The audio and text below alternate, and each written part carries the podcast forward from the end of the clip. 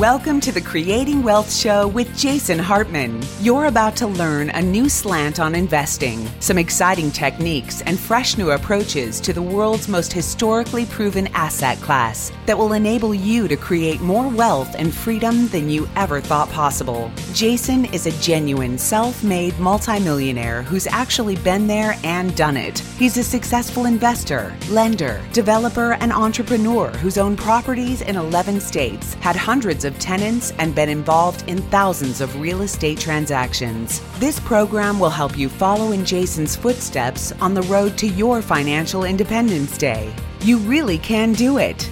And now, here's your host, Jason Hartman, with the complete solution for real estate investors. Welcome to episode 1601, broadcasting from my car. Yes, we've done a few episodes in cars, we've done them in Ubers. Even one time, I did a podcast from the airplane. yes, I was on a commercial jet. I had the, uh, I, I, didn't have anyone sitting too close to me. It was in the days when, you know, the planes used to not be that full. I guess they might be like that now, although I haven't flown in a long, long time. So how would I know? but uh, it's interesting, you know, lots of lots of different places to broadcast from. Anyway, welcome to all as we are uh, approaching Thanksgiving, the time of year to count our blessings and be grateful for what we have. And in the midst of such a difficult year for so many, if you're not encountering those difficulties, and even if you don't celebrate Thanksgiving, if you're outside of the U.S., it's a good time to just remember all of the uh, all of the good things we have. You know, always ask yourself compared to what. Always ask compared to what. Uh, and no matter what, I am sure that everybody listening to this episode is very lucky, very fortunate compared to probably half to two thirds of the entire human race, the entire world's population. So we have that to keep in mind. Anyway, today our guest will be Charles Goodhart, and uh, there is a law named after him. So you are going to hear a man who has a law named after him. what do you think about that? Uh, pretty good. Yes, go on Wikipedia and you can read it for yourself. That's what I did before the interview. We'll be talking about aging, demographics, age reversal, and inequality as far as uh, income distribution goes. But uh, it's better than the central planners planning for income inequality, right? That's not the way to do it.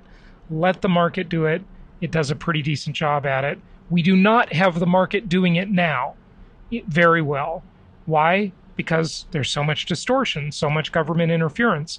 And speaking of which, did you catch the news that the Fannie Mae loan limits are going to be increasing as if we needed any more stimulation for the the housing market, right? It is absolutely stimulated beyond comprehension right now. And uh, to add to that, they're going to increase the loan limits. Wow. You can't make this stuff up, can you? And tomorrow, time permitting, we will be looking at some statistics as to how many tenants feel confident that they can pay the rent. And we'll also be looking at the expiring stimulus programs. But there are some new ones coming our way. They may be better, they may be worse. We will see. But before we get to our guest today, I wanted to bring another special guest on. Her name is Alexa. And Alexa wants to talk to us today about inflation before we get to our guest. So, Alexa, play Jason Hartman's real estate update. Jason, here's the latest from your flash briefing. In today's briefing from Jason Hartman, during times of economic slowdown, the Fed usually cuts interest rates to encourage borrowing and spending. During times of inflation, the Fed usually raises interest rates to make it more expensive to borrow, causing the economy to cool. Then there are times like nowadays when it appears that the economy is in a recession while inflation is still a problem. This is not good news. Forget the mortgage meltdown. Inflation will be the largest story of the decade. What can we do, and what does it really mean when there are big bank failures and many, many more to come? The average American hasn't had a real wage increase in 40 years. The Federal Reserve is becoming more and more powerless to impact the global economy. There is a major consolidation of wealth among the rich and powerful, while the middle class is struggling with this transfer of wealth in our winner take all society. Inflation will decrease the purchasing power of tens of millions of people, and we're in for a decade of significant inflation. In fact, it is the story of our time. It is time to take a holistic look at our investments and our spending habits. How do you protect yourself and your family in these turbulent financial times? Well, I have good news. In the coming weeks, we'll explore how inflation and other financial issues impact our lives and our investments.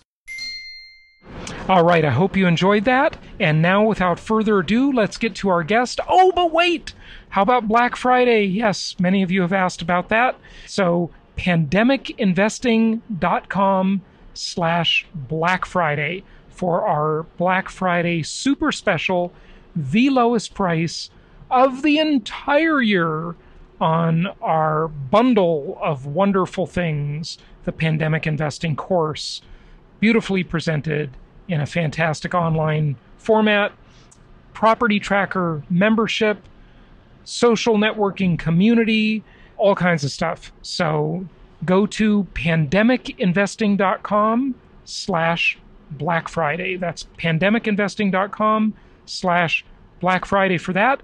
And here is our guest.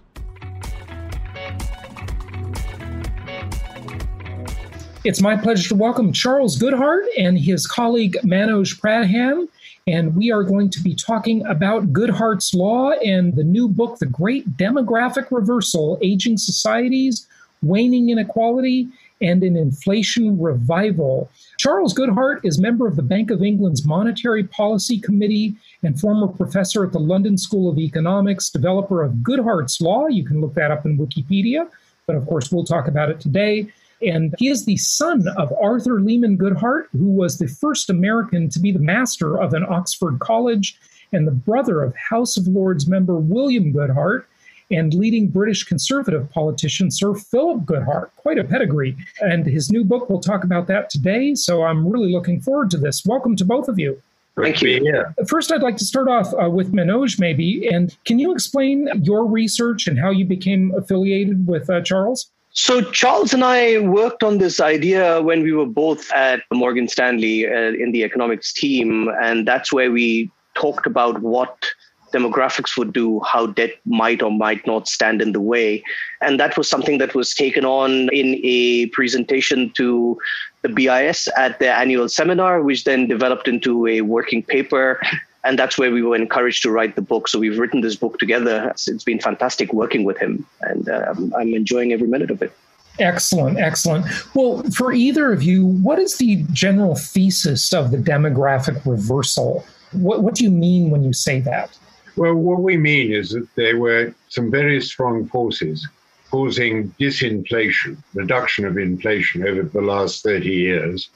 And these are now reversing so that the forces that caused the inflation to come way down and be held down to about 2% or even lower recently are going to reverse now. And that's going to reverse all the factors that we had earlier so that the, the inflation is going to start rising again, inequality within countries is going to go down, and uh, there's going to be a very severe problem about dealing with debt if and when interest rates start rising. There are two main forces really that have leading to uh, the disinflation. The first one has been globalization, whereby first Eastern Europe, after fall of the Iron Curtain, joined the world's trading system, and then China did too as well. And that has meant that the available working population for anyone who can shift their production from one place to another has more than doubled over the last 30 to 40 years. The blue line on the left was available to uh, producers and manufacturers at the beginning of our period in about 1980. And the yellow line was the additional workers from Eastern Europe and China. And the increase in them would have led to a huge increase in the working age population. And if you can see that chart, you can see that it, the yellow and the blue lines start turning around at about 2010 and now start right. declining. Only so, so let me just ask about that a little bit. So you're saying that um, we would have much more inflation baked into the system if we didn't have globalization and probably technology as well. Those have been disinflationary, right? And again, on the right hand side, you can see the increase in the working age population from year to year, which goes on jumping upwards again to just around 2010. And from now on is going to go rapidly downhill. Um, that's partly because the China is going, and much of Europe, the working age population is actually going to shrink. In other countries, because of the decline in the birth rate, working age population will at best stagnate. And this was further reinforced by the change in the ratio of dependents. That is, the young who are too, old, too young to work and those who are above the retirement age. Now, the globalization actually reduced world inequality because of the shift of production, particularly manufacturing, from the high wage countries like the US and Europe to the low wage countries like China and Eastern Europe. You can see the left hand column, and the ratio of the wages of the American worker to the Chinese worker, which was about 35 as far back as 2000, is now only about five. That's a huge change. The Chinese workers have done extremely well. The American workers have done extremely badly. And the same is true to a lesser extent about Western Europe and Eastern Europe. And since there are many more Chinese, and Asians, South Koreans, Vietnamese, and so on, than there are Americans and Europeans. It has meant the world inequality has declined, while inequality within each country has actually been increasing quite sharply because the workers, particularly the relatively unskilled, have had a very bad time. In addition to that, there's been the effect of the dependency ratio. The number of young has been declining quite sharply as the birth rate has gone down, well, the number of the old has been increasing very rapidly, particularly the oldest old, who are likely to double over the next 15 or so years. And as you get older, the likelihood of having an incapacitating illness like dementia or Parkinson's or just arthritis increases and increases, which means that there is a huge need for additional carers and the need for Medicare, the need for the need for medical assistance, the need for personal assistance of care for the old is going to mean that the expenditures on this are going to be rising very sharply, with the result that even before the COVID 19 effect, affected the world, uh, the likely increase in public sector deficits and in debt, public sector debt, uh, was growing um, just rapidly. And of course, the coronavirus has increased this even more so. And of course, the private sector has now massively increased its debt. So that the debt ratios that we now have around the world uh, have been just jumping up very, very sharply. And if interest rates go up, and unfortunately, we think they're likely to do so. That is going to put a huge burden both on the public sector uh, and on the private sector. Um, now, our viewpoint on this is both rather grimmer, rather more pessimistic than the mainstream, which expects there's going to be interest rates are going to be terribly low, for, exceptionally low for a very, very long time, lower for longer, as it's called. We don't agree the main reason I think why the mainstream view this is because of the experience of Japan. And now I'm going to hand over to my colleague Manoj, uh, who has done much more work on Japan than I have. So Manoj, Japan is a very interesting case study for sure. So these low interest rates. So your basic thesis then is the low interest rates won't last. Yes. And when they go away, it is going to place significant hardship on the economy and widen the uh, divide even more so, right? Absolutely. And the best way of getting out of too high a debt is to grow faster.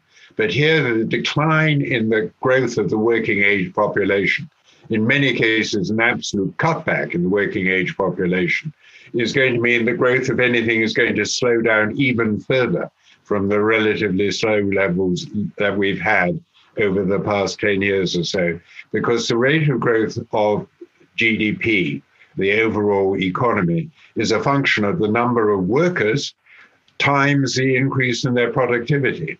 And productivity has been poor, and the number of workers coming into the system is now going to actually reduce. So we're going to have fewer workers. It would take a productivity miracle for us to be able to grow out of this particular problem. Okay, so we do have a couple of cross currents, though. Number one being obviously automation. You know, still someone needs to operate the robots, right? You know, number two is, and you alluded to it, uh, I've been talking a long time about the exploitation of Africa for, you know, the next move for offshoring being Africa. But Africa is a much different case than China. You know, it's a lot of little countries with conflicting sort of tribalism and you know language i mean africa is just a whole different thing than than china isn't it? Oh absolutely. And i'm going to let manoj talk about china as well. Sure. But we see the decline in the working age population being such and the need for personal care for the old. And if you've ever had anything to do with dementia you will know that robots just don't cut it. What you need is in emotional support and the emotional quotient of a robot is absolutely zero. You mean you're talking about the care of elderly now? I, exactly. I was talking about the manufacturing on the assembly yeah. lines and such. Yeah, yeah. I, I, get it. Yeah, you're talking about two issues. Sure. So, so the, the, way we've thought we've thought about quite a few things. In fact, some of the objections that you've got um, are things that we have covered in the book, and they fall into a broader set of categories. Along with Africa, India, and parts of South America also have dependency ratios that will not rise and be challenging for quite a while more. The second issue is that perhaps uh, older people can uh, work much later on in their lives.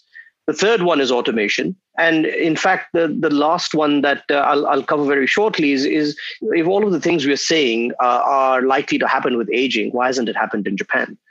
But let me let me walk you through a couple Japan of the things. Japan is aging itself out of existence with its you know low, very insanely low birth rates. Same with Western Europe and Russia. No no birth rate and uh, aging populations in in all cases. But go ahead. No, you're absolutely right. It's a very dramatic story, and you know you're going to see that in Germany. You're going to see that in North Asia. You're going to see that in Russia, where there are other issues uh, related to the um, rate at which uh, males are, are, not surviving uh, into late ages. But uh, let let me address some of the questions you've had. First, I think technology. Uh, we want to think that technology has the ability to crush a lot of the employment in repetitive tasks the reason for that is that, as Charles was saying, and that's why the robotic story about looking after the elderly is important. If robots can't look after the elderly directly, what we need is a reallocation of labor from one part of the economy to the other. So, to the extent that many jobs will be crushed in manufacturing, that is actually something we're counting on. If that doesn't happen, our thesis becomes profoundly more powerful. Uh, and let me explain why what happens is if you look at the demographic projections of the UN population statistics, they're scary enough as it is. But what we don't realize, because we're not seeing those numbers, is as the elderly begin to dominate the population um, and they follow the working age population, many more of them are going to live to a much longer age. And as they live longer and longer, the risk and the incidence of dementia rises almost exponentially. Now, these are diseases that we live with for a very long period of time. They need carers, they need attention, which is what Charles was alluding to. And this is what Charles and I call socially productive work. We do have to look after people who have contributed to our societies, but it's not economically productive in the classic sense. The services being produced are consumed one time by the elderly, and the elderly themselves then don't go on to produce anything else. So the, the demographic picture will become even more dire if we start deflecting some of that available labor force to look after the elderly without crushing jobs in manufacturing. So we, we need that story to play itself out. We're depending on that story to play itself out. The second part okay, Africa, so first off, when when you say you sure. look at the UN statistics and they're scary enough, what exactly do you mean by that? Do you mean population growth? Do you mean the age distribution of populations in these different places we talked about? Because we've got uh, coming at us an empty planet eventually, right? But not for a while. So, you know, that's a curve, right? but go ahead. You know. so, so, you're, you're you're right. Actually, both the metrics that you suggested, it's it's not just the size of the populations. In fact, their labor force. It's also the composition, which is that it's not the young that are forming a large increase in what economists would call the dependency ratio, which is the sum of the young and the old, supported by workers. It's the elderly who are not going to rejoin the labor force. But it's also one more thing, which is that the incidence of these headwinds that you describe is happening in all the economies that today make up the bulk of the contribution to global growth.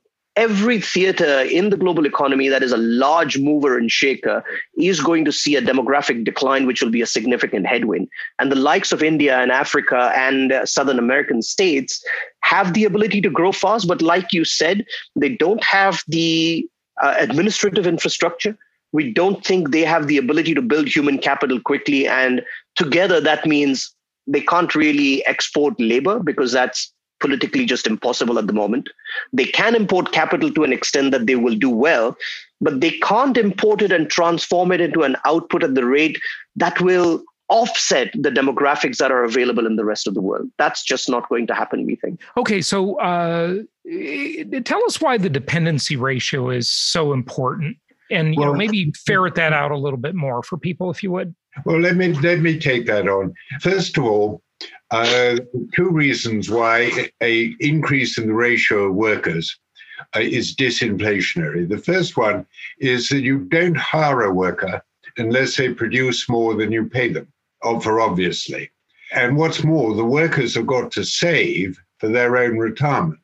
So the higher the ratio of workers to dependents the more disinflationary the system is. While dependents, the young and the old, consume, but they don't produce. And therefore, by definition, they're more inflationary. Moreover, when the number of young started to decline, and we got all the increase in consumer durables, there was an enormous increase in the participation rate of women. And that meant that there was a shift out of home production, which did not count towards GDP, to into women working in the labor force, which did count towards GDP. So, in a sense, the rate of growth of output was considerably over over exaggerated during the years when the dependency ratio was improving. Okay, that's that's really interesting. So what you're saying is that the domestic work at the home is not counted in GDP, Correct. which we we all know that. And so when women shifted into the workforce, the GDP numbers went up as as you would think there's more production there's more people in the workforce but what? What but what does that mean? So so in other words that wasn't well it was an increase but it wasn't. I mean i i don't know you know then there then there became legions of housekeepers so. Well, yeah. And the thing is that when uh, somebody buys a clothes washer, that adds to GDP when they wash clothes at home by themselves, it does not add to GDP. So we're shift from washing everything by hand at home, which used to be the way things were done, to having a clothes washer and going out to work in the labor force and producing more, led to a sharp rise in the rate of growth of output overall. But the number of clothes that actually got washed didn't change very much. So what does that mean? What, where, where do we go with that? Does well, that just mean that we meant, won't see that, we what, won't see that kind of increase in the future because the women are already in the workforce now. Yeah, exactly. So that benefit to growth is, is being done. And now we got the opposite effect with the rate of growth of the number of retired increasing very sharply. So that the dependency ratios are now going to worsen because the number of people who are old and retired is going to increase as a considerable proportion of the total population and they need a great deal of care and looking after. As Manoj said, dementia increases exponentially. Once you get over 85, the likelihood of needing a considerable amount of support and care, and that has to be done by people, it can't be done by robots, increases to something like about 70% of, the, of those of that age group. When you get about uh, over 90, it increases to almost 100%. I, 100 Fair enough. centenarians can't look after themselves. Fair enough. However, you are making one assumption, which may be valid for a long time, but probably not forever, is that you know there won't be treatments, cures, advanced. You know, I mean, of course that's a possibility, but a slow process. Indeed, and you certainly can't rely on it. And to rely on the ability, and the medicine has done wonderful things in dealing uh, with cardiovascular, with dealing with cancer, uh, with dealing with cataracts and things like that. Everything under the neck they've dealt with magnificently.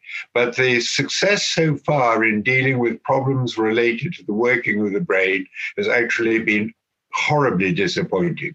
90 or so drugs that have been tried, only about two or three have had any beneficial effect whatsoever, and even that has been slight.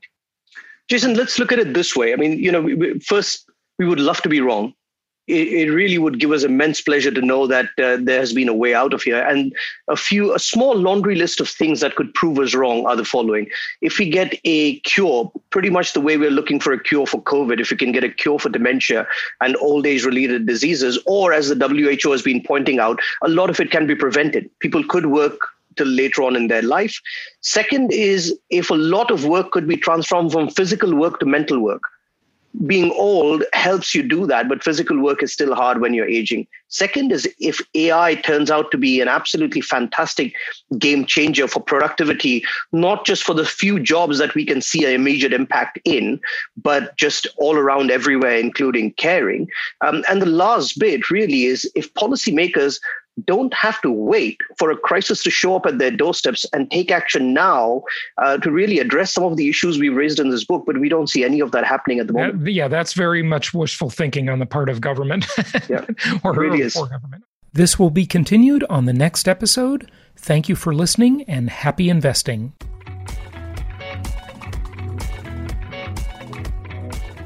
Thank you so much for listening. Please be sure to subscribe so that you don't miss any episodes. Be sure to check out the show's specific website and our general website, hartmanmedia.com, for appropriate disclaimers and terms of service. Remember that guest opinions are their own, and if you require specific legal or tax advice or advice in any other specialized area, please consult an appropriate professional.